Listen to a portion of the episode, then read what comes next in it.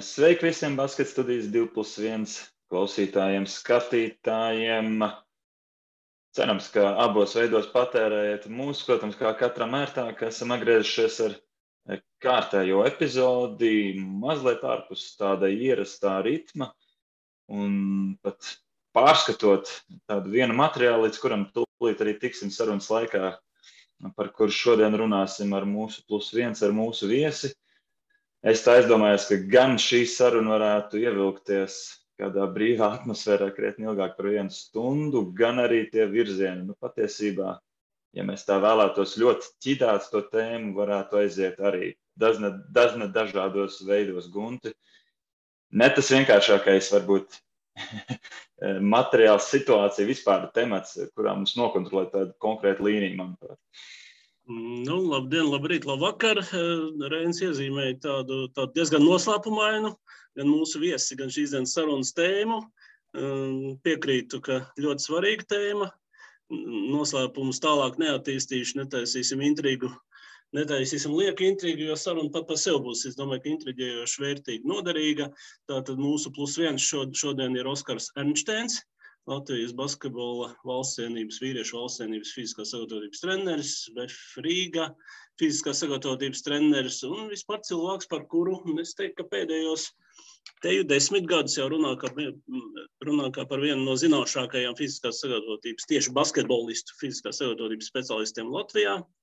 Eh, bet šodien runāsim eh, arī drusku pieskarsimies viņa personīgai pieredzēji, varbūt dzīves stāstam, bet uh, pamatā tā tēma sarunai, un es pat teiktu, arī tas plus viens sarunai ir, ir tapis tāds dokuments basketbola treniņu plānu vadlīnijas fiziskai sagatavotībai. Uh, dokuments ir ļoti nopietns, ja viņš būs, būs pieejams vai ir jau pieejams šobrīd uh, portālā Basket LV sadaļā pie dokumentiem, pie jaunatnes līgas dokumentiem. Viņš būs pieejams arī citos avotos, par ko, par ko Oskars izstāstīs. Nu, un, lai iezīmētu nopietnību, cik tur bija lapuses? 96. Oskar, precizēja lūdzu, vispār lab, labdien, labrīt. Un, uh, jā, preciz, precizēja lūdzu vispirms to apjomu. Jā, labdien! Apjoms ir plus mīnus 100 lapas puses, bet tas ir laika jautājums, kad būs papildinājums šīm lapas pusēm. Jo vadlīnijas viņas nekad nav gatavas, viņas tiek atjaunināts, viņas tiek papildināts. Šis, šī jau ir otrā versija. Un, pirmā tika publicēta aptuveni pusotru gadu atpakaļ, un viņa bija vismaz četras reizes īsāka. Līdz ar to šis darbs ir daudz apjomīgāks un um, ir vairākas tēmas, kuras mēs noteikti gribam uh, pieskarties, eh, izanalizēt un arī eh, attīstīt un eh, ielikt iekšā šajās vadlīnijās, kas cerams pēc gada, pusotra nāks arī trešā, trešā versija, kas būs vēl jaudīgāka un vieglāk saprotama, vieglāk izmantojama treneriem ikdienā un, un arī varbūt vecākus mēs kaut kā varam iesaistīt iekšā, jo tomēr tas trīsstūris ir tik svarīgs ne tikai treneris un, un sportists, bet arī pats vecāks.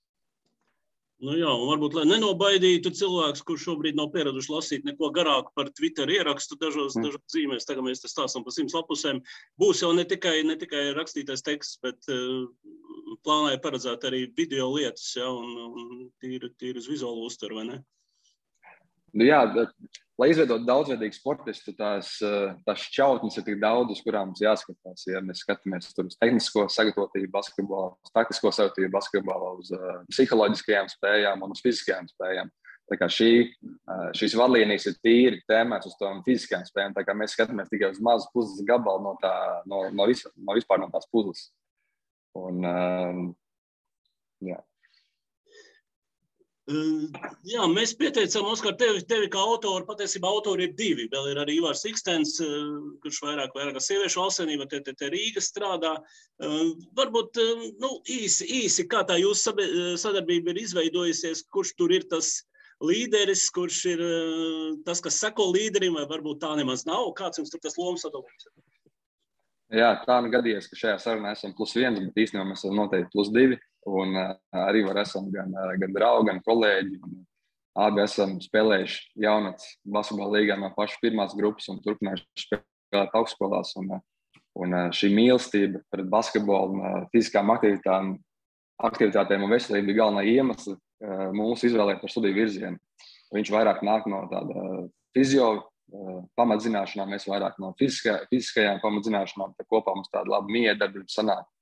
Un uh, mēs cenšamies viens otru virzīt uz priekšu. Vienā, vienā brīdī viens vairāk pārņem to procesu, otrā brīdī otrs pārņem to procesu. Bet, uh, tas noteikti ir, kad mēs to darām divi, tā, tas process ir daudz kvalitīvāks, jo mēs spējam papildināt viens otru. Un, uh, tā tas ir bijis no sākumiem, kā mēs to redzam nākotnē arī.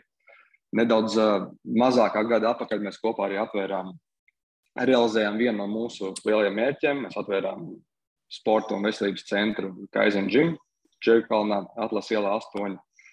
Uh, lai uzreiz nebūtu kāds jautājums citiem, ko nozīmē Kaizen. Kaizen ir pastāvīga attīstība, un tas ir arī tāds veids, kā mēs cenšamies strādāt. Un, mēs esam izveidojuši dažādu ar, ar, ar sporta un veselības nozares speciālistu komandu, Un e, šeit mēs strādājam kvalitīvi vairākos virzienos, vai tā būtu funkcionālā vai fiziskā diagnostika. E, mums ir e, fiziskā sevis treniņi, organizējam dažādus seminārus, un, un esam arī saistīti ar pētniecisko vidi un akadēmisko vidi.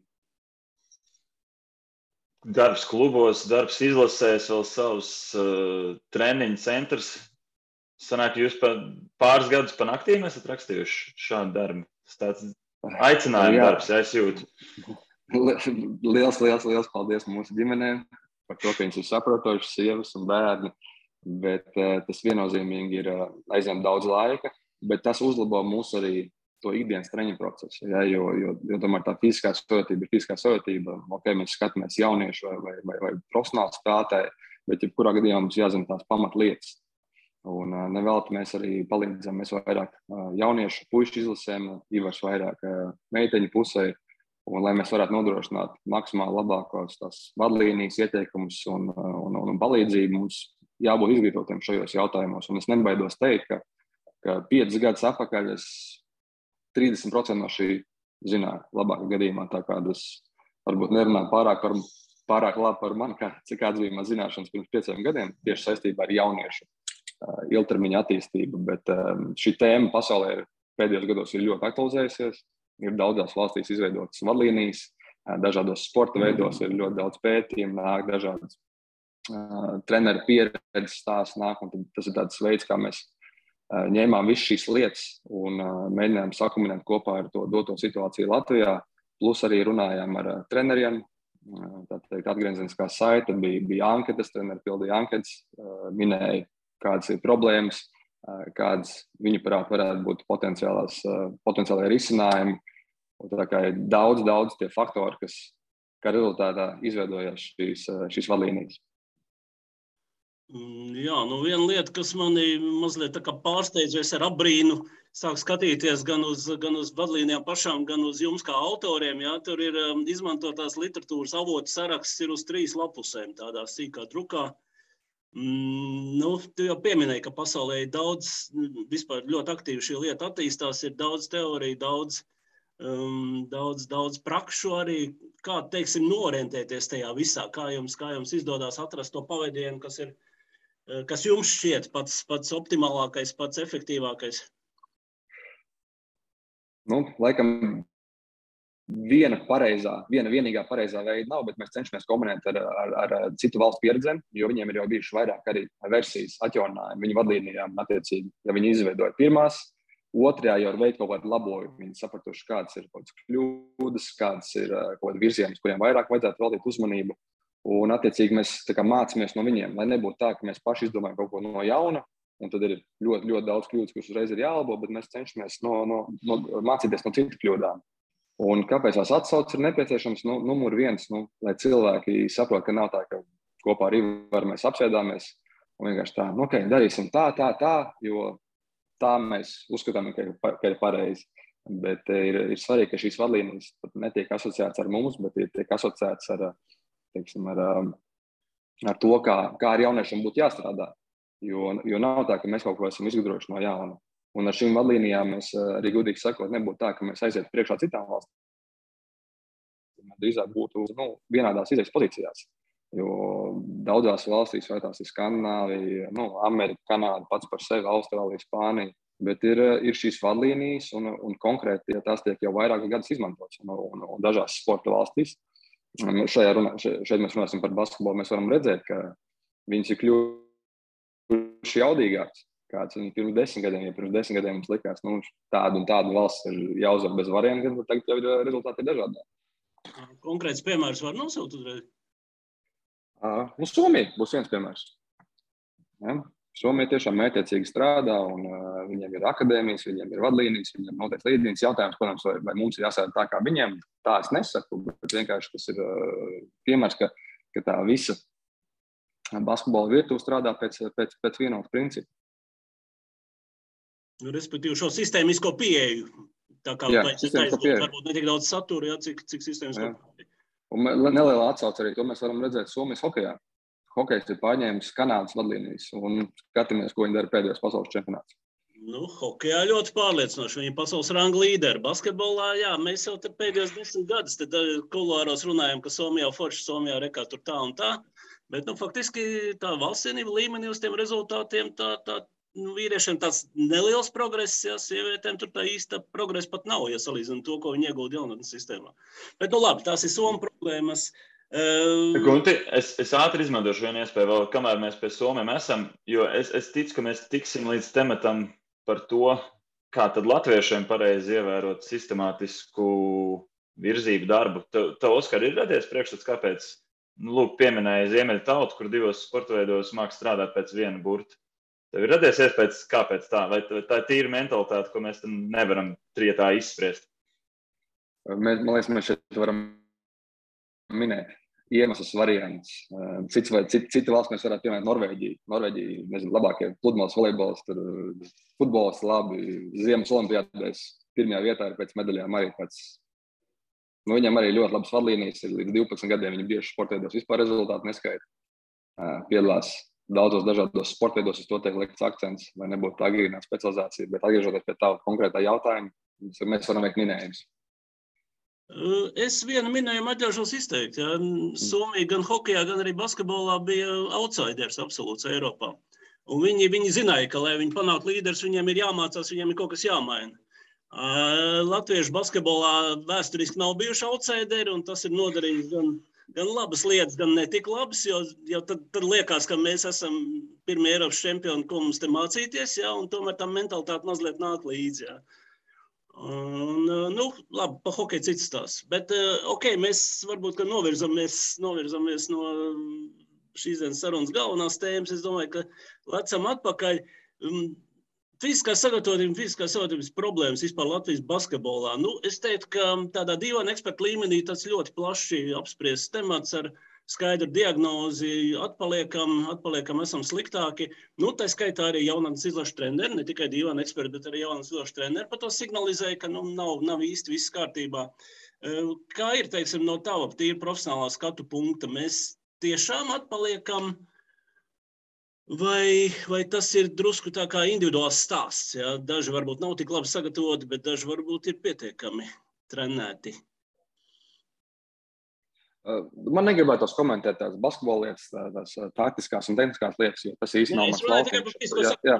Tikai par fizisko. Jā, par fizisko savienību, nu, kādai valstī varbūt mēs iepaliekam, ja mēs skatāmies, piemēram, uz lietuviešiem, un lietuviešiem ir regulārs testēšanas katru gadu jauniešiem, un, un viņiem tas galvenais basketbola skolas treneris Mindaugs Balčūns arī ir teicis, ka īstenībā viens virziens, kuriem viņiem visvairāk ir jāpieliek, ir fiziskā savienība, mērķiecīgs darbs, un tas savā ziņā ir tā apbrīnojami ņemot vērā, ka, nu, ja, ja tieši mēs slēdzam ar, ar Lietuvu, tad nu, viņi mums ir tajā, tajā veidā, kā viņi strādā, cik sistemātiski viņi ir priekšā. Jo viņiem arī ļoti daudz fiziskās savas treneru, kas, spēlē, kas strādā augstākajos basketbola līmeņa klubos. Par citām valstīm, kā kur ir jāsaka, un es arī nemāku teikt par visām. Man tā, man tā labāk patīk skatīties mums arī var kopā uz, uz mūsu esošo situāciju un saprast, ko mēs varam izlabot šeit. Jo, ja mēs vienkārši tikai skatīsimies uz citiem, mēs ne, turpat, turpat arī paliksim, kur esam. Jā, bet ir jāizlabo tā, tad, tā tad īsti, īsti labi nav. Jā. Es domāju, ka kaut kāds vidējais līmenis atpaliek no konkurentiem. Vai, vai kāds ir tas kritērijs, lai, lai, lai novērtētu? Ka... Jā, šo gadu laikā kopā ar Ivaru mēs esam strādājuši gan ar meiteņu, gan ar pušu jauniešu izlasēm un esam iepazinušies ar uh, problēmām basketbola vidē no fiziskā sagatavības skatu punkta. Uh, pirmais būtu tas, ka trūkst vienot vadlīniju, un otrais ir tas, ka nu, jauniešu vispārējā fiziskā sagatavība ir zemā līmenī. Un tad vienkārši attiecīgi, kad mums ir šīs divas problēmas, mums, mums ir jāatrod veids, kā mēs šīs divas problēmas varam risināt, un um, lai mums ir cits rezultāts. Un, un numur, numur viens, uh, lai būtu šīs vadlīnijas, arī īstenībā nepieciešama tāda globāla testēšana regulāri. Jo tā, kad mēs testējam, mēs numur viens saprotam, kur mēs atrodamies. Numur divi, ja mēs saprotam, kur mēs atrodamies, mēs zinām, kur mums ir jāiet. Numur trīs, noteikti treniņi procesu, piemēram, pēc testiem mēs nocitējamies vēlreiz, mēs saprotam, vai mums ir progress vai nav progress. Tad mēs saprotam, attiecīgi, vai mums tas eh, treniņa process jākoriģē. Numur četri mēs varam salīdzināt ar uh, citu vecumu jauniešu sportistiem vai tās pašas vecuma jauniešu sportistiem. Mēs saprotam, vai tā līnija ir pareizā virzienā. Un numur pieci, kas ir pats galvenais, tas var motivēt gan jauniešus, gan trenerus, gan sporta organizācijas sasniegt uh, jauns, izvirzīt jaunus mērķus un sasniegt tos. Jo ar fiziskās sadarbības testiem īstenībā viss ir diezgan vienkārši. Var, var, var nomērīt sekundēs, metros, un viss ir ļoti objektīvi. Grūtāk ir ar basketbolu, te, eh, tehniskās un taktiskās uh, testēšanu, testēšanu. Tas ir nedaudz sub, subjektīvāks. Ir. Ar fizisko ir viegli. Nu, ne, mēs nevaram piemānīt chronometru, mēs nevaram piemānīt to lēcienu augstumu mērītāju. Es domāju, ka no sporta skolu puses mēs pat diezgan labi apzināmies nu, dažus no tiem argumentiem, kāpēc uh, nav vispār tik attīstīti basketbolisti. Nu, skaidrs, klasika ir tas, ka nav nemaz tik viegli atrast veidu, kā pašvaldības sporta skolai nolikt fiziskās survijas treneri. Otrs, mēs būtu vienkārši, ja tad tajā vēl tematā tiek iepīta nauda. Ne tikai, ka nav nemaz tik viegli birokrātiskā ziņā nolikt, bet kādam vēl jāsamaksā tam cilvēkam. Bet man šķiet, pat taustāmāks temats ir tieši, kurā mēs varētu nonākt pie kaut kādiem nezinu, secinājumiem, risinājumiem, ir laiks un laika trūkums, kas nu, ir īpaši aktuāls Rīgā. Un pētot jūsu sagatavoto materiālu un to uzdevumu daudzumu, man uzreiz arī teiksim, rodas pārdomas, rodas jautājums, kā, kā jūs skatāties uz to veidu, kā treneri varētu integrēt vispār to visu savā treniņu procesā, ņemot vērā, ka visi steidzās, visi grib nākamajā iet zālē. Un, nu, tu jau pats jau labi apzinājies, kāda ir tā ikdiena. Jā. Ļoti labs jautājums. Es sākšu no beigām par, par sporta zāļu trūkumu. Uh, uz to jautājumu es nevaru atbildēt. Pie, uz to, jau, to jautājumu jāiet pie sporta skolas direktoriem, jo es nezinu, kāds ir tas risinājums, bet viena, ko es noteikti varu pateikt, tas, ka jebkuru treniņu procesu var optimizēt, efektivizēt. Un uh, tu pieminēji par to, ka no sporta skolām ir problēmas tur nolikt treneri, kas ir papildus finansējums.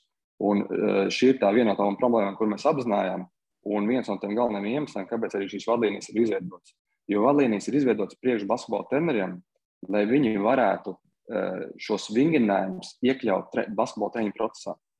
Ja, viņi būtu viegli, viņi būtu viegli saprotami, viņi pie, būtu pie, būs pieejami video formātā, tad to būtu mazāk jautājumu. Un arī trešais, mums ir, eh, eh, mēs esam vadījuši vairākus seminārus, un mēs esam izveidojuši tādu kopējo treneru čatu, kur, kur treneri var jautāt jautājumus. Ja, kāpēc šāds vingrinājums? Kā, kā es varu iesaistīt šo, šo, šo vingrinājumu treniņu procesā. Tas čats nav pārāk aktīvs, diemžēl, bet, nu, pār, bet trenerim vairāk indāli raksta. Kā, nezinu, kautrējās laikam par, jaut, par jautājumiem. Un, jā, tas ir tas galvenais iemesls. Viens no galvenajiem iemesliem ir palīdzēt basketbola treneriem, un otrais ir, mēs varam skatīties uz loģistiku. Piemēram, tas ir atkarīgs no zāles lieluma. Ja zāle ir pietiekami plaša, ka ir vairāk metru starp basketbolu gala vai sāla līnijām, mēs varam izveidot tā, ka tas fiziskais treniņš tiek pildīts pirms, kamēr trenējas otra basketbola grupa, optimizēt. Tā kā sanāk, teorētiski, piemēram, viņi jau 40 minūtes var notrenēties, kamēr viņi tiek basketbola laukumā. Un, kad viņi jau tikuši basketbola laukumā, tas ir basketbola uh, treniņš. Kāpēc šīs lietas ir svarīgas? Mēs varam vienkārši izmantot piramīdas analoģiju. Un, ja piramīdas augšā ir basketbola specifiskas kustības, mēs skatāmies, kas ir pašā apakšā. Pašā apakšā ir pamata kustības. Tā būtu noliekšanās, pietupiens, pumpēšanās UTT. Pa vidu piramīdai ir eh, tas, eh, ir kustības, kuras mēs būvējam uz šīm pamata kustībām. Ja, tas būtu kaut, kaut kādi eh, lēcieni, skriešanas, virziena maiņas, UTT, un tikai augšā ir sporta specifiskas kustības. Piramīdas augstums ir atkarīgs no piramīdas pamata. Ja, jo, platāks ir, jo, jo platāks ir tas pamats, jo, jo augstāk mēs arī varam to būvu uzbūvēt. Un uz to mums ir jāfokusējas. Jo, ja, piemēram, jaunietis nevar nostāvēt uz vienas kājas, var uztaisīt izklupienu, un mēs nevaram īsti gaidīt, ka viņš varēs pēc viena dribla no, viena, no, viena, no divu soļu iemest nopērkt šādu metienu. Ja, jo, tas, jo tā ir sporta specifiska kustība. Mēs šo kustību vienkāršojam, un tas pēc būtības ir tas, ko mēs, ir vispārējā fiziskā sūtība, ko mēs uh, attīstam un trenējam jauniešiem un jaunietēm uh, treniņos. Un uh, svarīga pieeja, lai nebūtu tā, ka basketbola treniņiem tiktu aizņemta lielākā daļa ar šo, šiem fiziskiem treniņiem. Mūsu mērķis ir mikrodozēt. Ko, nozīmē, ko mēs domājam par mikrodozēšanu? Tas, ka mēs tikai pilinam katrā treniņā nedaudz iekšā.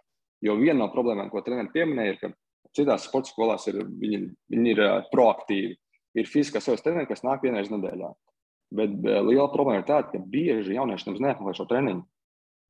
Un tad sanāk, ka sporta skola cenšas, no, tieši, tiešām, bet no, nav tas apmeklējums, līdz ar to nav tas rezultāts. Un arī no zinātniskās literatūras pētījuma liecina, ka, ka, ka efektīvāks darbs ir labāk pavadīt uh, mazāku uh, to treniņu laiku, kas ir veltīts priekš uh, vispārējās fiziskās sagatavības, bet biežāk. Un tad mūsu piedāvājums ir tas, ka, piemēram, tās katra treniņa pirmās 20 minūtes tiek veltīts fiziskajai sagatavībai.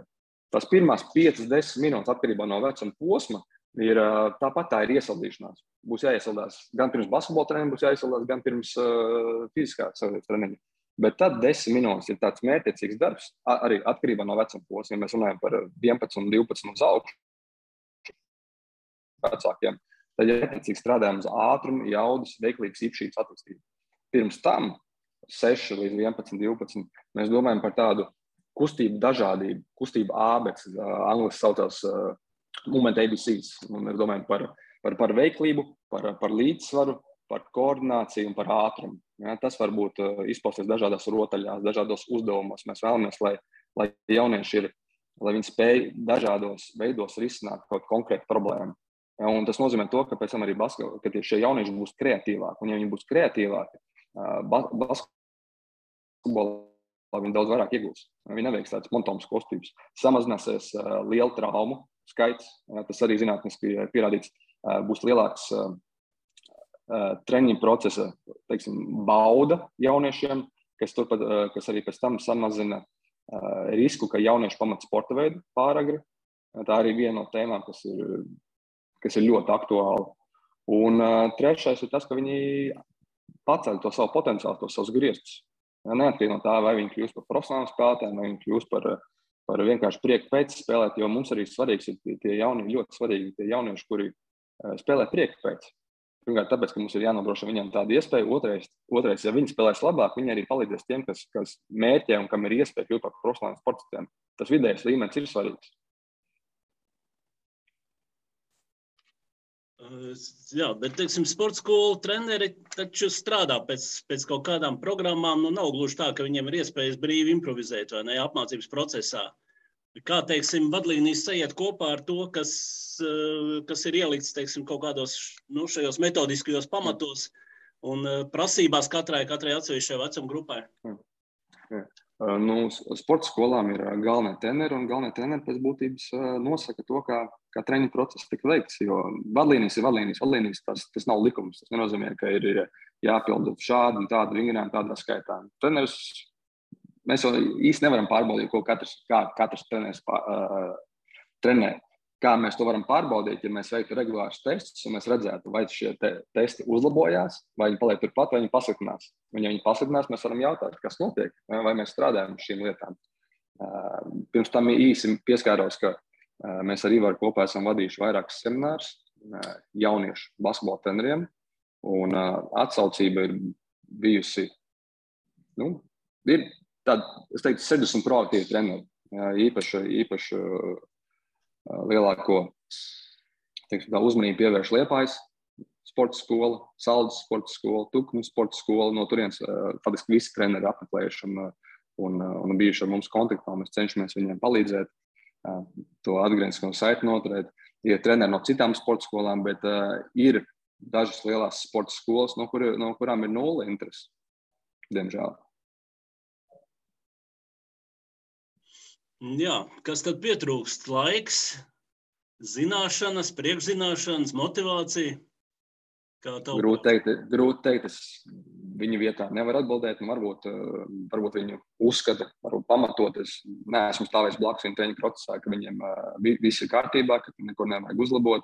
Uh, cita atbilde varētu būt tāda, nu, tas jebkuras maiņas, tas ir kaut kāds stress. Ja? Tam vajag, nu, tas ir papildus darbs. Ja? Un, un, un sākumā, sākumā arī šīs vadlīnijas, viņas, nu, Mēs cent, cenšamies maksimāli izveidot viņus tā, lai būtu pēc iespējas vieglāk iesaistīt viņus, iekļaut treniņu procesā. Bet jebkura maiņa prasa laiku. Ja, jauniešiem ir jauni vingrinājumi jāmāca, treneriem varbūt ir nejūtās tik pārliecinoši mācīt kaut kādas jaunas lietas, bet šīs pamatlietas var mācīt jebkurš. Nu, kurš, ir, kurš ir treneris? Neatkarīgi no tā, vai ir fiziskās treneris vai, vai basketbola treneris, jo tas ir tās pamatlietas, tās mācības universitātē, universitātē un eh, daudzās valstīs, eh, Austrālijā, Norvēģijā, UTT līdz 10, 12 gadiem lielākā daļa treneru īstenībā brīvprātīgie. Ja, mēs pārāk lielu citreiz uzsvaru liekam uz to, ka tur jābūt super, super izglītotiem. Tur galvenais ir, lai, lai, lai bērniem nevelti ārzemju literatūrā, piemēram, 6 līdz 9 gadi vecuma posms tiek pēc viena vārda tiek saukts fundamentāls ar uzsvaru uz fanu. Ja? Katrai spēlē, katrai rotaļai mēs varam izdomāt kaut kādu zemtekstu. Mēs zinām, kāpēc mēs to rotaļu dodam, bet bērni, jaunieši, viņi redz tikai to kā spēli. Un mainot kaut kādus noteikumus, mēs mainām to, tā, tas, tā, tos, tās fiziskās adaptācijas, to, ko viņi var iegūt no tā. Tāds mētiecīgs darbs, ka mēs tiešām, jā, sorry, es pabeigšu, arī tehniskam izpildījumam mēs īsti nemaz tādu baigi nepievēršam uzmanību līdz 10, 11 gadiem. Pirmkārt, tāpēc, ka bērniem ir garlaicīgi, Ivars saka ļoti labi piemēru vienmēr eh, semināros, ka, ja, ja tu gribi, lai bērns kaut ko pārstāvētu darīt, tu centies izrādīt pārāk lielu uzmanību. Un, ja, piemēram, viņš spēlē datorspēli, tad vienkārši vajag apsēsties blakus un jāsāk mācīt, ej, tur šaudu, tur, un viņam apniks, viņš aizies prom. Un tā arī līdzīgi ir kura procesa. Galvenais mērķis līdz 10, 11 gadiem, lai, lai viņiem ir prieks, lai viņi vēl, vēlās pavadīt, uh, tos, lai viņiem ir prieks iet uz treniņiem. Uh, pēc zinātniskās literatūras arī pēc olimpiskajiem medaļiem zinātniekiem uh, ir pierādīts to, ka tie, kas sasniedz augstākās uh, medaļas, kas ir medaļas, viņi līdz noteiktam vecumam ir piedalījušies vairākos sporta veidos. Tas ir numur viens.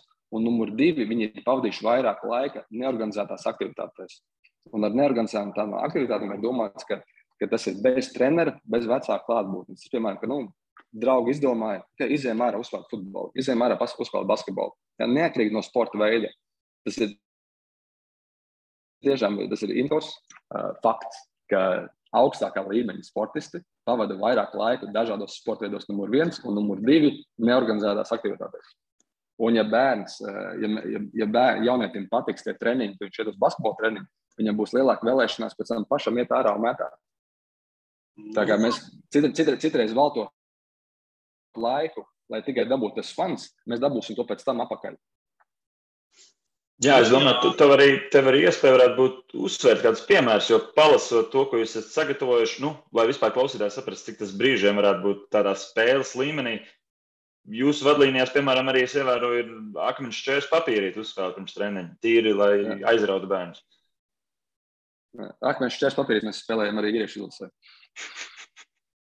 Un viņiem ļoti patīk. Jā, tas ir. Jūs palaists garām kaut kas agrākā vecumā?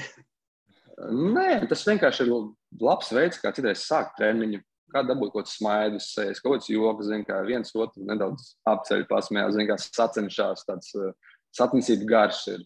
Gars. Un pēc tam tas treniņš tiek ievadīts. Ne, tas jau aizņem tur nu, līdz piecām minūtēm. Un tas iegūms pēc tam ir varbūt daudz labāks. Īpaši, ja mēs redzam, ka tie, tie spēlētāji ir atnākuši tādi vai saguruši, vai tur nepārāk labā noskaņojumā ir eh, visādas spēles, var iekļaut eh, treniņu procesā neatkarīgi no vecuma. Ja, mēs arī spēlējam ķeršanas spēles ar pieaugušiem profesionāliem sportistiem. Un, uh, tur īstenībā ir daudz faktoru, kas, kas, kas ir labvēlīgi. Nu, labi, jā, bet, bet mums jau Latvijā ir cilvēki un pat organizācijas, kas eh, rīko ļoti nopietnas sacensības bērniem, 10, 11 gadu vecumā, ar visiem, stati, ar visiem eh, pilniem spēles statistikas protokoliem un ļoti cītīgi viņu analizēšanu pēc, pēc mačiem. Jā. Ko ar tiem darīt? Jā, nu es domāju, ka šeit ir vieta diskusijai. Daudzām diskusijām runāt par un pret. Jā, es domāju, ka tas viss ir sācies no Amerikas Un Amerika ir popularizējusi ļoti to jauniešu sporta veidu, un tas ir uh, miljardu dolāru vērts bizness, kur deviņgadīgi jaunieši brauc uz turnīriem, vecāki maksā par lidmašīnas biļetēm, vecāki maksā par apģērbu, par, par viesnīcām, par ēšanu, par piedalīšanos turnīrā. Uh, šos, šīs spēles pārraida internetā, par to vēl te maksā, piedalās sponsors, sponsori to dod. Un sanāk tāds zirnekļa tīkls, ka no tā ārā tikt ir ļoti grūti. Un, un šeit ir, man liekas, pat lielākais darbs, pat varbūt ne ar, vec, ar treneriem, bet ar vecākiem. Par to izskaidrot arī nu, tie, kas ir labākie, tur 10, 12 gados, nu, gandrīz nekad vispār nekļūst. Bieži viņi 15 gados, 16 gados pamet to sporta veidu. Nu jā, bet attiecībā uz vecāku iesaistu un tā skaitā finansēšanu šim procesam, man te kaut kā uz mēles ir viens tāds salīdzinājums, kas basketbolā pēdējās nedēļās iegūta tādu popularitāti. E, par aitām un par cirpējiem. Par aitām un par cirpējiem, jā. jā. Kas šai gadījumā, nu, tā teikt, oriģināla, oriģināla variantā tas bija joks, jā, bet, bet šajā gadījumā, jaunatnes sporta gadījumā, es domāju, ka tas ir, tas ir nopietns process. Jā, ka mīļie vecāki ir gatavi, gatavi maksāt, maksāt un atbalstīt bērnus visādi. Un, un viņi domā, ka vislabākajā veidā, jā, bet patiesībā rīkojas ļoti netālredzīgi. Un ir cilvēki, kas to izmanto. Tā kā... Tieši tāds, diemžēl, ir. Jo, jo vecāks jau cenšas priekš savu bērnu to labāko. Un uh, vienkārši tās vidas īsti nepārzināšana, uh, kaut kādas informācijas trūkums, uh, varbūt kaut kādas citu cilvēku šīs situācijas izmantošana nelabvēlīgi nostrādāt par vecākiem slikti. Un, attiecīgi, arī pēc tam ja, jaunieci ir cietējis.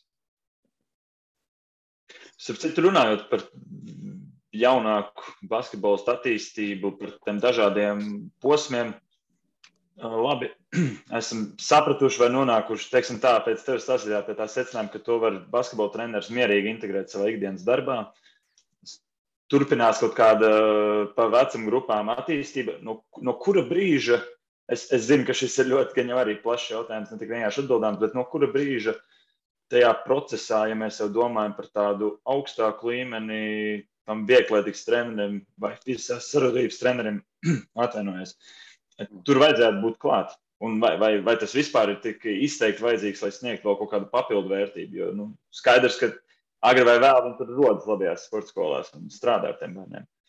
Jā. Nu, jeb, jebkurai komandai, jebkurai organizācijai uh, par labu nāk dažādas, dažādas speciālisti, kas nedaudz strādā nedaudz citās jomās. Ja, ļoti labi būtu fizioterapeiti, fiziskās sajūtas treneri, uh, sporta uzturs būtu laba lieta. Uh, viena no, tiem, viena no šīm šķautnēm, mēs runājam par taktisko, sotību, tehnisko, fizisko, ir tā, šī psiholoģiskās spējas. Un, un Amerikā ir universitātēm, profesionālām komandām jau šādi speciālisti tiek nodrošināti. Un, ņemot vērā vispār, cik eh, jūtīgi ir eh, mūsdienu vide, cik daudz informācijas ir pieejams internetā, ir ļoti svarīgi, kā mēs runājam ar, ar šiem jauniešiem, ko viņi domā, kā viņiem palīdzēt, kā risināt mm, to, ko viņi domā, kā viņi, kā, kāda ir viņa iekšējā valoda, kādās stresa situācijās. Tā kā no, no tā mums jāstāsta tiešām no, no, no, no daudziem, daudziem punktiem. Bet vispār ir vietlietīgs treneris noderīgs, vajadzīgs. Ja? Tā arī es saprotu. Mēs varam saukt par vietlietīgu treneru, teikt par, vis, par fiziskās jaukas treneru. Jo vietlietīgs treneris ir, mēs skatāmies īstenībā vietlietīga ļoti pamata lieta, ja mēs skatāmies no basketbola skatu punkta, jo, jo basketbola, basketbols ir daudz kreatīvāks sporta veids, ja mēs skatāmies un daudz, daudz lielāka kustība daudzveidība. Vieglatlētīgā ļoti labi tiek nostiprināts. Tur pēdu muskultūra tiek, tiek, tiek, tiek strādāts uz kāju darbību. Bet šīs darbības ir vienā virzienā un pārsvarā bez apstāšanās. Ja mēs nemetam tur šķēpu lodi, kur nedrīkst pārkāpt līniju, basketbolā tomēr tas viss notiek trīsdimensionāli. Ir, ir, ir spēles laikā notiek vairāk, skatoties basketbola spēles analīzes, ir vairāk kā tūkstoš dažādas kustības spēles laikā. Ja ir augsts intensitātes, ir īsts intensitātes kustības, ir sānskās kustības, ir aizvien līdz 40% no, no spēles, vai tas ir, vai ir sānsoļi vai krusoļi. Mums to jāstāsta daudz, daudz plašāk. Bet, ja mēs ejam pašiem tiem pamatiem uz, uz 5, 6, 7, 8 gadiem, tad tur pēc būtības nevajadzētu būt starpībai, kā mēs trenējam nevienu sporta veidu. Nevienu. Nu, jā. okay, okay. Nelielas izņēmums var būt agrīnā, sporta veidā. Tā būtu peldēšana, vingrošana, dāslidošana. lielākā daļa, lielākā daļa no komandas sporta veidiem ir vidējās specializācijas sporta veidi no 12 līdz 16 gadiem. Pēc 16 gadiem ir vēlās specializācijas sporta veidi, un tie pārsvarā ir aero, aerobie, balstīt uz aerobu. Jā, bet, nu, respektīvi, ir šādas skrie, skriešanas. Bet, nu, faktiski tā, ka sports spēlēs tagad organizētos treniņos, ir jāizdara tas, kas varbūt iepriekšējām paudzēm notika dabīgā veidā, ejot, ejot ārā un, un darbojoties nu, tā teikt, tādā neorganizētā vidē. Ja? Jā, tā noteikti var teikt. Jā. Diem, diemžēl mēs neesam tik aktīvi kā, kā, kā mūsu paudzes vai, vai, vai vecāks paudzes, ka viņi zināja, kur sporta veidu. Tagad, ja, ja jaunieši zina vienu veidu, tas jau ar plusiņu gan arī ir ievākams. Nu, jā, iespējas jau arī agrāk bija, agrāk bija lielākas. Tagad brīvie laukumi ir stipri aizbūvēti. Vēl, nu, es tagad runāju par savu bērnību. Es varēju atrast vietu, kur futbolu spēlēt pie mājas. Tagad jau švaki ir. Švaki. Uh, uh, jā, mēs tā, tad runājam arī, vadlīnijas patiesībā ir orientēts uz visdažādākajiem vecumiem. To ir, to ir laikam svarīgi uzsvērt. Ka, mm, ja kāds nevar izlasīt visas simts lapus, lai sameklē to, kas attiecās tieši uz viņa bērnu vai, vai uz viņu pašu, jā, tur var atrast sākot no, no pirmskolniekiem vai ne līdz. Jā, jā. Ār, ārzemju literatūrā ir, ir tādi septiņi galvenie vecuma attīstības posmi. Mēs esam koncentrējušies uz četriem, kas ir tieši pēc būtības pirmā klases līdz, nu, līdz 12. klasē. Un, uh, tur ir četri vecuma posmi. Uh, meitenes un puiši nedaudz atšķirās pārsvarā par vienu gadu. Tas ir tikai tāpēc, ka meitenes ātrāk nobriest kā, kā, kā puiši. Ja, ja vidēji lielākā, straujākais augšanas temps meitenēm ir 12 gados, tad puišiem tas ir 14 gados. Tā ir tā lielākā starpība. Tā kā īstenībā pat tajā vecuma posmā meitenes var trenēt nopietnāk nekā, nekā, nekā puiši.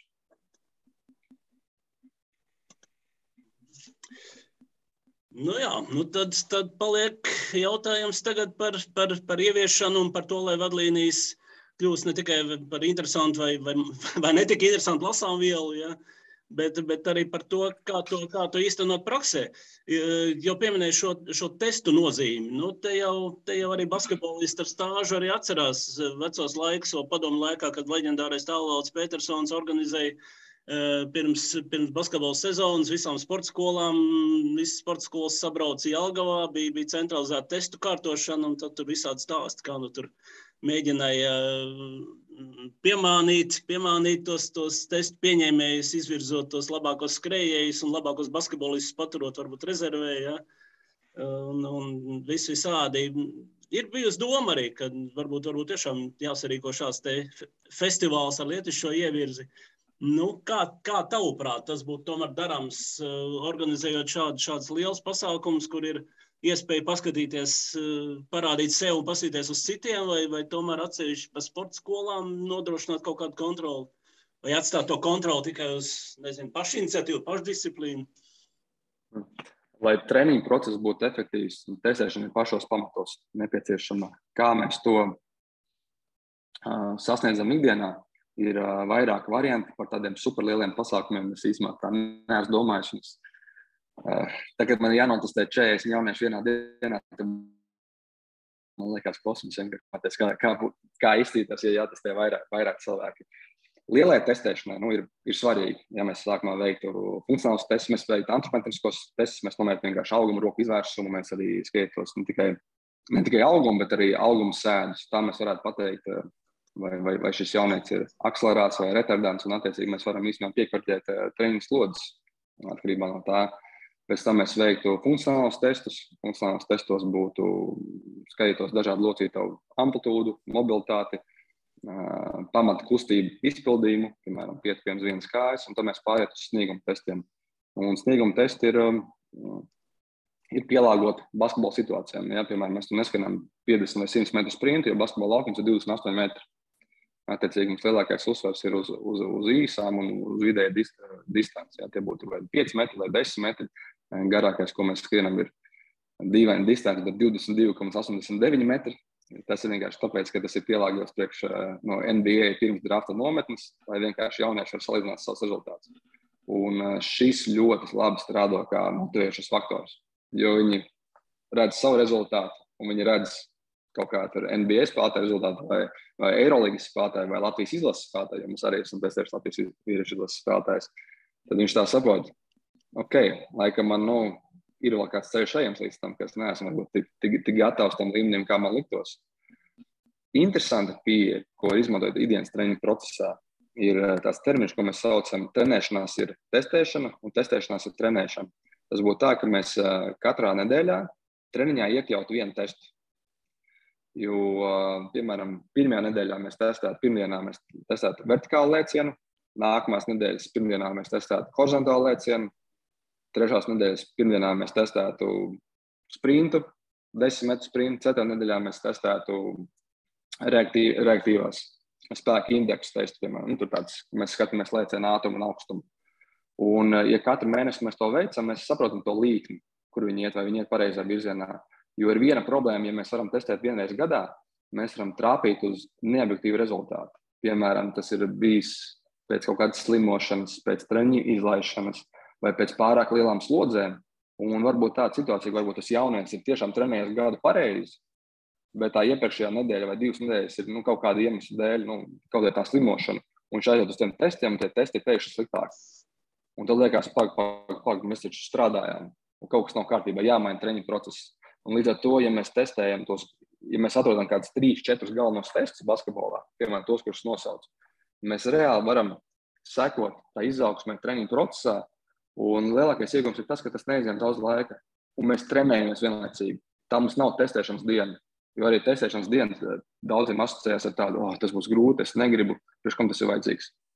Ja tas ir treniņu procesā, tā kā nu, ielikt iekšā, un mēs to nemaz baigi neparādām, tad nu, ir. Un arī, un arī īstenībā iekšā ir sacensību gars pēc tam.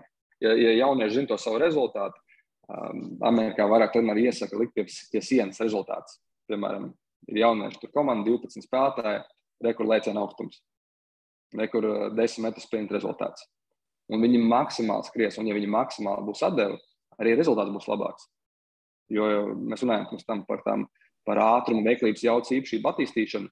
Ja mēs gribam pacelt, attīstīt šīs īpašības, tas jādara kā minimums 95% no maksimālās atdeves. Ja mēs to darām mazāk, pēc būtības mēs tērējam tādu ātrumu izturību. Bet ir svarīgi saprast, ka mēs gribam pacelt tos grieztus. Jo, ja idejas, ka mēs Mēs skrienam, piemēram, tikai skaidri pēc uh, 8 metru sekundē, tad 50% no 8 metriem sekundē būs 4 metri sekundē. Bet, ja mēs paceļam griezus un skrienam 10 metru sekundē, tad 50% automātiski ir augstāk pirms tam. Tā kā ja mēs vienkārši esam tajos griezos, kur mēs esam, un mēs visu laiku braucam trešajā ātrumā uz 100 km/h, nekas tāds baigi labs nenotiks. Bet, ja mēs domājam par to, kā mēs ceļam uz augšu, mums ir uh, liels pamats tajā piramīdai, mēs ceļam to pirmītas augstumu, arī tas potenciāls būs augstāks. Tas ir tā, nu, ja mēs skatāmies ilgtermiņā. Ja, ja nemaldos, tad arī Vitālijas un Braško 90. Tāpēc piekopju tev minēto praksi, izlīmēt visiem Valtera skolā rezultātus un nu, veidoja puišiem sacensību garas. Ar citu arī motivējos. Arī, arī esmu runājis, viens treneris man pat rādījis. Ir, ir jau šobrīd arī treneri, kuri piekopja tevis minēto praksi, proti, paši savos pierakstos, nu, gan jau balstoties savām zināšanām, veido mm, vienkārši tādu bezmazliet bērnu attīstības, eh, nezinu, datubāzi par augumiem, par ātrumiem. Man, man uzreiz arī šajā saistībā no tevis teikt, tad rodas jautājums, cik ļoti iespējams būtu, ka treneri paši ar šo tiktu galā tieši testēšanas ziņā, lai izpaliktu nu, mums saprotamās problēmas ar lielo pasākumu, ar lielo testdienu, kas gan jau nākotnē būs gan loģistika, gan visas degvielas nauda, gan arī vispār kādam samaksāt, lai tu, ja, ja, vai jebkurš cits tur būtu galā un it kā tos testus izpildītu pareizi. Cik, cik ļoti daudz no tā trenera var vienkārši paši izdarīt? Mm. Ļoti, ļoti labs jautājums. Fiziskos testus var viņi pilnībā paši izdarīt, jo tas ir vienkārši atkarīgs no mērījumiem. Ja mēs runājam par, par funkcionāliem testiem, tur būtu ieteicams fizioterapeita klātbūtne, kas arī daudzās sporta skolās ir. Jā, vai vismaz uz kaut kādu reizi tiek piesaistīta, vai vienreiz nu, novērtēt stāju, novērtēt kustību amplitūdu. Uh, bet atgriežoties pie tā, par to, vai treneri var šo testēšanu veikt paši. Jā, uh, piemērs, piemēram, Tukuma sporta skola. Viņi iegādājās šīs ierīces. Uh, mēs palīdzējām ar padomu, kāds ierīces būtu nepieciešams, Teneri atbrauc arī pie mums uz, uz Kaizen Gym, pārbaudīja, parādījām, kā viņas izmantot, un viņi sāk izmantot šīs treniņu procesā. Tagad tas ir mūsu galvenais veids, ir ir palīdzēt un atvieglot. Jo, jo pats, pats galvenais ir tas, ka, ka katram trenerim ir doma apakšā katram vingrinājumam, ko viņš dod. Ja, tā doma nevar būt tāpēc, ka šādi man trenēja, kad es biju jaunatnē. Vai šādi es redzēju, ka cits treneris trenē, vai šāds vingrinājums man pašam patīk. Ja, tā, tas ir nu, reāls atbildes, bet viņas nav, viņas nav objektīvas. Mums jābūt tiešām tādai domai un pamatojumam, kāpēc tieši šis vingrinājums, nevis cits, kāpēc tāds atkārtojums skaits, nevis cits. Ja mēs runājam par, par tiem ātrumu, jaudas, veiklības vingrinājumiem, šie vingrinājumi jāpild treniņa sākumā. Tie nevar būt piemēram tā, ka ir bijis stundu basketbola treniņš, un tagad mēs attīstīsim ātrumu. Tā, tā tas nestrādā vienkārši no fizioloģijas skatu punkta. Tas, tas būtu treniņa sākumā, pēc iesaldīšanās, tas būtu mazs atkārtojumu skaits. Ja, tā ir tā mikrodozēšana. Tā būtu gan arī pilna atpūta pa vidam, jo, ja mēs neatpūšam pilnībā, tad katrs nākamais atkārtojums ir zemāks un zemāks, un mēs vienkārši tos griestus vairs neceļam augšā. Un, um, jā, nedaudz doma pazuda. Tur citu, jā, e, varbūt palīdzēs, palīdzēšu to atbildēt, kamēr tu padomā jā. par ierīcēm. Es domāju, arī mazliet jāprecizēs. Manī tavās vadlīnijās un Oskara Ivara vadlīnijās, atvainojos, uzsvars bija uz to, ka viss izdarāms ar, nu, būtībā treniņa zālē pieejamo. Bet jā. E, tikko minēja ierīces testam, e, testiem. Tas ir kaut kas super īpašs, vai jā. mēs runājam par kaut ko relatīvi vienkāršu? Ir atkarībā no testa, ir objektīvāks, mērīts un, un ir tāds subjektīvāks. Un subjektīvāk mērīts būtu, piemēram, chronometrs. Ja, pirms tam minējām, ka īpaši svarīgs tās īsās distances. Ja, ja mēs izmantojam chronometru, piemēram, kilometru skriešanai, tad tā pussekunde, sekunde neko nemaina. Bet, ja mēs skatāmies par, par, par desmit metriem, tad katra sekundes desmitdaļa var būt starpības starp, starp labu un vidēju rezultātu. Un, uh, tas arī dod to objektivitāti tam testam. Līdz ar to, ja būtu iegādājās tādas uh, divas divas tehnoloģijas. Numur viens būtu šīs elektroniskās laika mērierīces, kurām ir dažādas cenu amplitūda. Ir pieejamas arī aplikācijas, kuras īstenībā ļoti objektīvas, viņas pareizi izmanto. Problēma ir tikai tas, ka viņas ļoti daudz laika aizņem. Ja, tas ir laika neefektīvs treniņš, un tas ir viens no pamatprincipiem, pēc kuriem mēs vadījāmies, veidojot šīs vadlīnijas, ka mēs vēlamies, lai tas ir viegli izmantojams, lai tas ir efektīvi.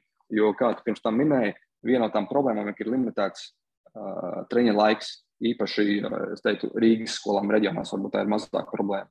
Un tad mēs, mums vajag maksimāli ātri un efektīvi. Mēs cenšamies izvairīties no rindām, jā, ka jaunieši tur ilgi gaida, vai, vai, vai trenerim pēc tam ir nezinu, stundu pēc treniņa. Katram video jātaisa rezultāts. Nu jā, nu patiesībā es redzu tādu, tādu drusku arī nu, filozofisku aspektu mm, visai šai lietai, jo, jo patiesībā izskatās, ka te ir stāsts par divām pieejām. Viena pātaga, pātaga un burkāns vecais, vecais stāsts, teiksim, tas piemērs, ko es nosaucu par Petersona laikiem, padomu laikiem un arī par ko tagad tiek diskutēts, ja, ka respektīvi radīt sistēmu, kas tev motivē, kas piespiež treneru strādāt uz kaut kādām konkrētām lietām, šajā gadījumā, šajā gadījumā uz fizisko sagatavotību, ienaglot iekšā jaunas līgas nolikumā, teiksim, kaut kādus noteikumus, ka mm, komandas spēlētāji, kas izpilda noteikti, sasniedz, sasniedz noteikts rādītājs, izpilda normatīvus, viņiem kaut kādas priekšrocības, vai tur katra spēle sākās ar kaut kādu, nezinu, 5 punktu pārsvaru vai, hm. vai kaut kā tā, jā. Ja. Un uh, padomu laikā, padomu laikā tas strādāja, jo, jo skaidrs, ka Petersonam vajadzēja, vajadzēja kontrolēt, centralizēt, kas notiek tajās sporta skolās. Nu, tāda, tāda bija vispār visa sistēma visā, visā sabiedrības dzīvē, ne tikai sportā, ne tikai basketbolā. Nu, un tad ir, tad ir otra pieeja, ka, teiksim, šīs, tā skaitā vadlīnijas, kā, nu, kā makšķere, kā, kā norādīts virziens, kurā jāstrādā, un katrs, katrs treneris pats vēloties sasniegt labāko rezultātu, paņem no tā vislabāko, un tā skaitā arī testē pats audzēknis un, un skatās, objektīvi novērtē savu darbu rezultātu. Treniņu procesā, kā trenerim ir ļoti svarīgi, ka mēs atskatāmies uz savu darbu. Ja, un, un, un tā testēšana ir viens no tiem veidiem, kā mēs saprotam, vai mēs esam darījuši labu darbu, vidēju darbu, vai mums ir kaut kas jāapmaina, jo, jo tie rezultāti nav, nav tik labi, kā, kā gribētos. Kaut arī no tā varbūt nemainīsies tajā brīdī vismaz. Ja? Jā, jā un ja mēs skatāmies uz basketbolu, jā, ja mēs skatāmies uz to basketbolu rezultātu, piemēram, viņš tika komandā, Jonas Ilsē, viņš netika komandā, viņš nostatēja labi, viņš nostatēja slikti, un mums jādomā, bet kāpēc? Kā mēs varam saprast, kāpēc tas rezultāts ir tāds, kāds ir? Un tad mums ir četri lielie puses gabali. Šajā gadījumā mēs ņemam to vienu puses gabalu, mēs ņemam fizisko savienību, Un mēs rekordam jaunietis veids tos testus. Mēs varam teikt, nu, varbūt viens no tiem iemesliem, kāpēc tas slikti nosartē, ir, tu esi, piemēram, katrā no šiem testiem, piemēram, tur četriem testiem, tur vertikāls lēciens, horizontāls lēciens, sprints, tu esi lēnāks nekā trīs tavs policijas spēlētāji, kur tik izlasē. Neviens vienmēr. Varbūt arī nākotnē basketbola treneri var izveidot uh, tādu taktiskos testus. Piemēram, varbūt tas ir līdzīgi kā CSDD eksāmenis. Ja, ir variants, piemēram, kas šādā situācijā jādara. Tas var būt skatu punkts no, no komandas taktiskās puses, no, no individuālas taktiskās puses. Vai spēlētājs, piemēram, saprot, uh, kas ir jādara, kad ir nezinu, 42 sekundes uh, uz pulksteni. Vai, vai 32, ja 42, varbūt jāmet ātrs metiens. Es tā piemēram, es, es neesmu basketbola treneris. Bet uh, tā varbūt mēs varam pārbaudīt, vai, vai, vai jaunietis pirmkārt zina basketbola terminus. Ja, piemēram, ja viņš pāriet uz citu komandu, ja viņš teikt, jaunietis izlasē, lai treneris var rēķināties, nu, ok, viņš šo, šo zina.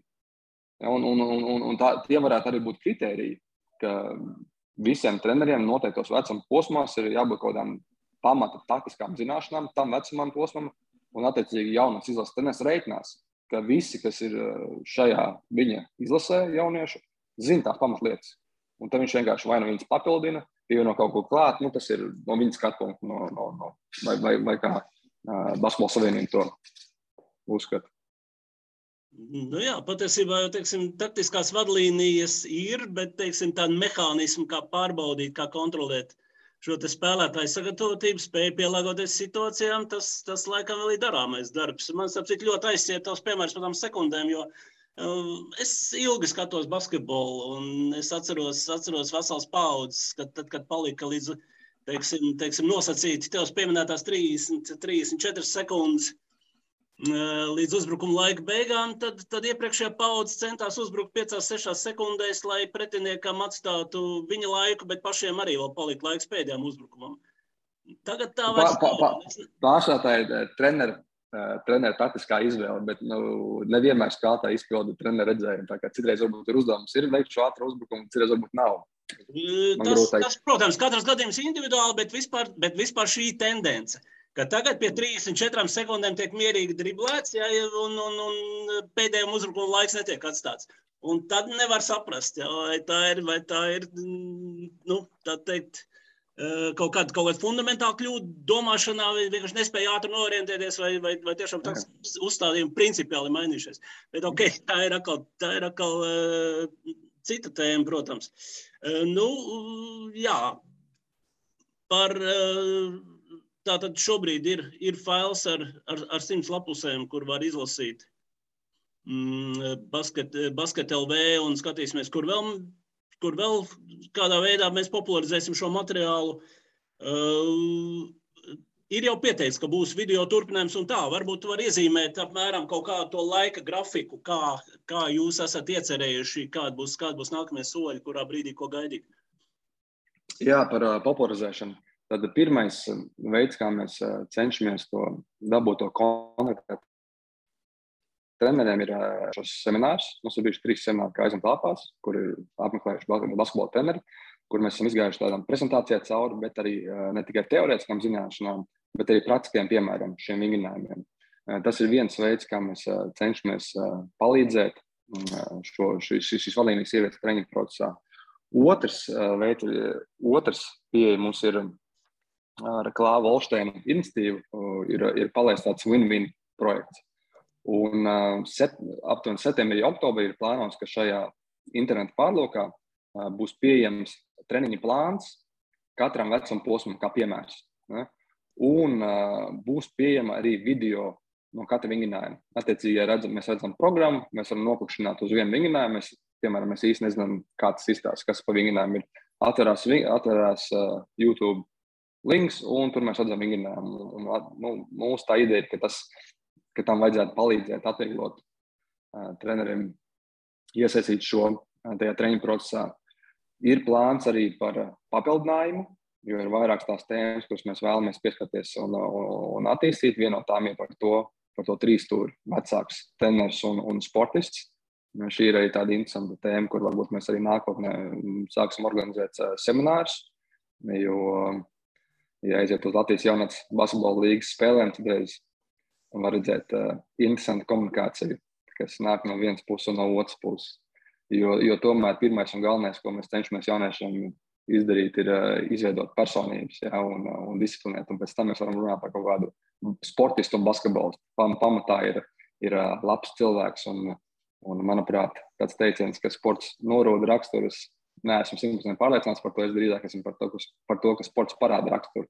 Ja, to, kas notiek kā, kā vecāks runā ar, ar, ar, ar bērnu, vai, vai kādas ir ekspektācijas no viņa prasības Un, uh, šī būtu tikai tā viena tēma, ko mēs vēlamies attīstīt, bet tādas, tādas ir vairākas arī, piemēram, par, par slodzes monitorēšanu. To mēs atsevišķi prezentācijās runājām, bet uh, tā ir padziļināta tēma, jo negribējās arī, lai, tas, lai tās vadlīnijas ir pārāk, pārāk pilnas. Mēs pat īstenībā gribējām mazāk labas puses, nekā mums sanāca. Bet uh, ir tik, tik daudz šķautnes, tik daudz tēmas, kurām ir jāpieskarās, kuras ir jāizrunā. Un tas ir ar, ar visu to, ka mēs paturam prātā, ka tas ir labāk gadījumā 25% no tā, kā mēs veidojam sportu, atceroties to tehnisko, taktisko un tās psiholoģiskās spējas. Un, jā, mēs turpinām filmēt vingrinājumus. Mūsu mērķis ir, tur jau ir vadlīnijās, ir vingrinājuma biblioteka. Tur ir daudz, daudz vingrinājumu, dažādiem vecuma posmiem, dažādas spēles. Ir apraksts, bet nu, nevienmēr no apraksta var saprast, kas pa vingrinājumu ir. Tāpēc mūsu mērķis ir, kad katram šim vingrinājumam būs video. Un uh, tās vadlīnijas strādā kā tāds kā karkas. Piemēram, trenerim ir 20 minūtes laika treniņā. Un, uh, mēs vēlamies attīstīt tādas un tādas īpašības. Piemēram, atkal mēs runāsim par to ātrumu jaudu. Ātrumu jaudu, ok, šodien varētu veikt, tur, piemēram, vertikālus lēcienus, kaut kādas uh, sprints ar vizēru maiņu. Mēs atveram vingrinājumu bibliotēku, un tur ir saraksts ar tādiem, tādiem vingrinājumiem, katras kategorijas. Un arī uh, mēs esam ļoti labi eh, sistematizējuši un klasificējuši vingrinājumus, kas noteiktās progresijās. Ja, piemēram, katrs vingrinājums kā minimums ir trijās progresijās. Tā kā teorijā un praksē, piemēram, mēs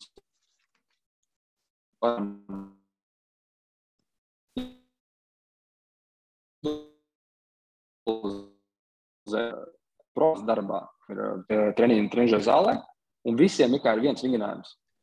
Bet mēs zinām, piemēram, viens jaunietis ir vēlāk nobiedis, viņš ir nesen pievienojies, viņam īsti nav tā treniņa pieredze. Viņš pilda tā vingrinājumu, pamainot vienu ienas regresiju.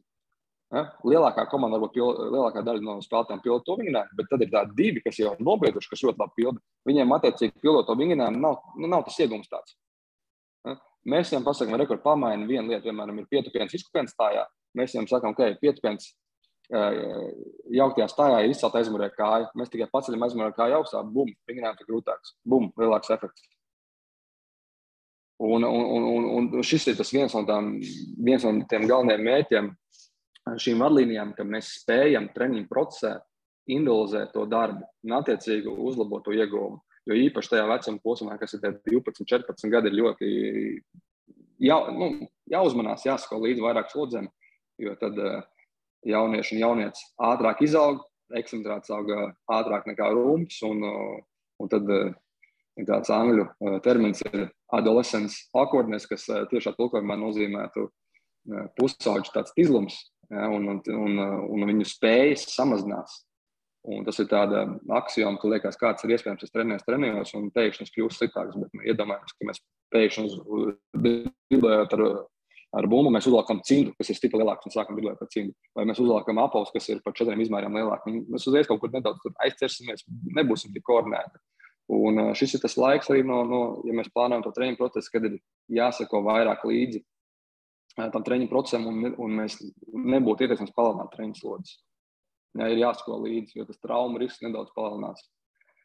Uh, bet jā, es nedaudz pārāk plaši aizgāju. Tāda pirmā popularizēšana ir uh, šie semināri, otrais ir win-win, trešais būs uh, nākotnē plānojam to, to, to, to trešo atjauninājumu šīm vadlīnijām, un ceturtais uzrunājam uh, treneris ar, ar vingrinājumiem, piedāvājumu, kā redz. Un piektais, es teiktu, kas ir nu, pašā pamatā par spītam, ka tas ir piektais, ir tā diagnostika. Jo nu, tās vadlīnijas bez diagnostikas, bez testēšanas, nu, zūd tā jēga. Vienkārši atkal atgriežoties, mums ir jāzina, kur mēs esam, lai mēs zinātu, kur mēs iesim. Un tam mums ir jāzina, vai mēs ejam tajā pareizā virzienā. Varbūt mums ir mērķis iet uz turieni, bet mēs ejam tur nedaudz plavēt, nedaudz pa kreisi. Un, uh, un, tā, un tas motivējošais faktors, ka tas tiešām motivē, tā kā, tā kā jūs arī pirms tam minējāt, ka trenēri citi ir likuši jau jau tabulas pie sienas, un, un katrs jaunietis var redzēt, kurš labāks, kuram vairāk vietas izaugsmē.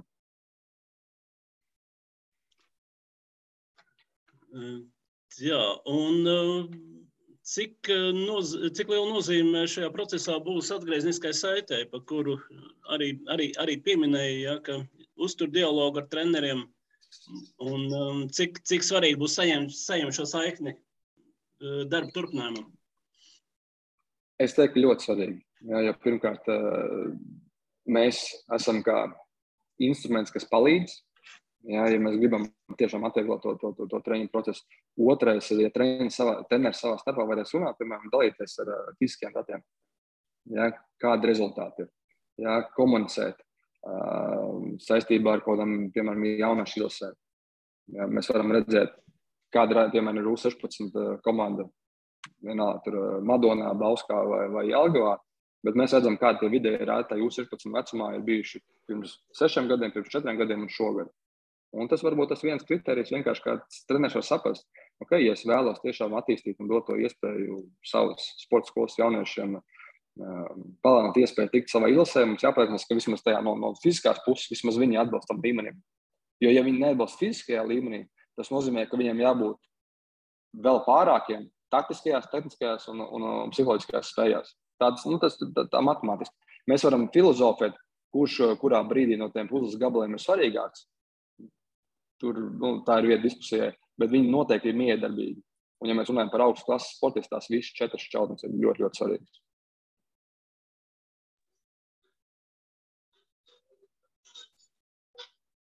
Rēni? Jā, es tā jūtu, ka šis ir tikai tāds uh, skaists un apjomīgs ievads, bet patiesībā tas īstais darbs ir vēl tikai priekšā. Un, manuprāt, arī tāda es izjūtu lielu vajadzību tai tieši uzdevumu datubāzē. Ja, manuprāt, tā iespēja viegli to pārlūkot, pārlūkot kā tu minēji, nu, kaut vai pēc eh, uzdevuma, uzdevuma būtības, pēc uzdevuma jēgas un to visu ātri atrast. Tas treneriem varētu tiešām darbu atvieglot. Es, es patiešām no savas puses varu tikai novēlēt uh, vēl vairāk to izturību, ko, ko tu minēji, ko tev palīdzēs. Ir, ko to palīdzēja, ar ko to palīdzējis ir ģimene, saprotot, ka to dari, dari ļoti daudz, gan jau arī relatīvi brīvajā laikā, jo nu jā, tā patiešām būs tā atslēga, cenšoties to realizēt. Viens ir patiešām sagatavot izcilu darbu, otrs būs, kā mēs to spēsim nodot tālāk vajadzīgai jēgpilnai izmantošanai. Nu jā, un es, es izteikšu cerību, ka uh, treneru vide novērtēs šo padarīto, jo Rēna, tu teici, ka tas atvieglo treneriem darbu. Um, es iezīmētu citu aspektu. Es domāju, ka tas var arī sarežģīt darbu, jo tas, tas es domāju, ka daudziem uh, nu, liks, mudinās pārskatīt varbūt principus, pēc kādiem tiek strādāts. Nu, te tiek prasīts ļoti mērķiecīgs darbs katrā treniņā, kas ir daudz treneru tā strādā. Es zinu, ka daudz treneru tā strādā, bet ne visi. Tā kā, nu, tur būs, es domāju, ka dažāda reakcija, bet nu, es šo formulētu kā ļoti kvalitatīvu makšķeri, kas ir iedota, un tālāk tā izmantošana būs tiešām katra, katra treneru ziņā. Bet, bet nu, jā, progresam ir tiek radīti zinām priekšnoteikumi, kas ir ļoti svarīgi. Filozofisks jautājums, vai sarežģīja atvieglot? Es domāju, atvieglot, to ir piemērs pēc uh, kura vadīties. Jā, jā, ja treneriem, jā, ja treneriem ir konkrēti mērķi palīdzēt, attīstīt jauniešu, tad tas noteikti palīdz. Tieši tā. Ja tas ir Tieši tā. Labi, paldies, paldies Oskar. Esam, oh, esam pat ievērojuši pašu nospraustu laika limitu stundā plus mīnus dažas minūtes. Kaut gan, kaut gan patiesībā, nu jā, mums jau pa vidu arī bija dažas novirzes uz boks tēmām un faktiski mēs šo sarunu varējām ievilkt jau krietni, krietni garāku. Es domāju, ka būs arī otrā un būs arī trešā sērija. Lai veicās jums turpmākajā darbā, būs, būs jaunas tēmas, tēmas un noteikti runāsim, runāsim vēl, lai dzīve kļūtu skaistāka un basketbols, Latvijas basketbols kļūtu labāks. Tā, tā kā paldies. Jā. Paldies, jā, pēc tradīcijas aktualitātes basketbolā, tad, tad šonedēļ Balcijā kausa izcīņa pašiem mazākajiem, kur neraksta. Tehniskos protokolus, basketbola savienības mačos, tehniskos protokolus 10, 11 vecu, vecu spēlētāju grupās, grupās neraksta. Jā, tur, tur tiešām primārais ir šis spēles prieks. Tur ir arī dažādi, dažādi norm, nu, normatīvi, bet nu, tādi, tādi, tādi veiklības, veiklības uzdevumi programmā. Tā, jā, tā, kā, tā kā es ceru, ka būs bērniem būs uh, interesanti, interesantas divas dienas dažādās Latvijas pilsētās. Nu, un tuvojas, tuvojas izlašu izlašu laiks. Tad, tad vakar jau, nu, atkarībā no tā, kad klausieties, ja, bet otrdien startējām, startējām ar paziņojumu par um, 22. jūnijas spēli Latviju-Lietuvu, kas būs tādā svētku noskaņā. Pateiksim paldies Jānim Blūmam, ilgadējiem valstsēnības kapteinim. Um, būs, arī, būs arī dažādi muzikāli priekšnesumi, nu, būs tāds, tāds līgo noskaņu basketbols. Un uh, joprojām gatavojamies Latvijas-Serbijas spēlē. 3. jūnijā biļetes ir pieejamas joprojām, jā, tā kā sekojiet informācijai un tiekamies basketbolā. Tiekamies basketbolā. Paldies visiem klausītājiem. Uz tikšanos. Čau!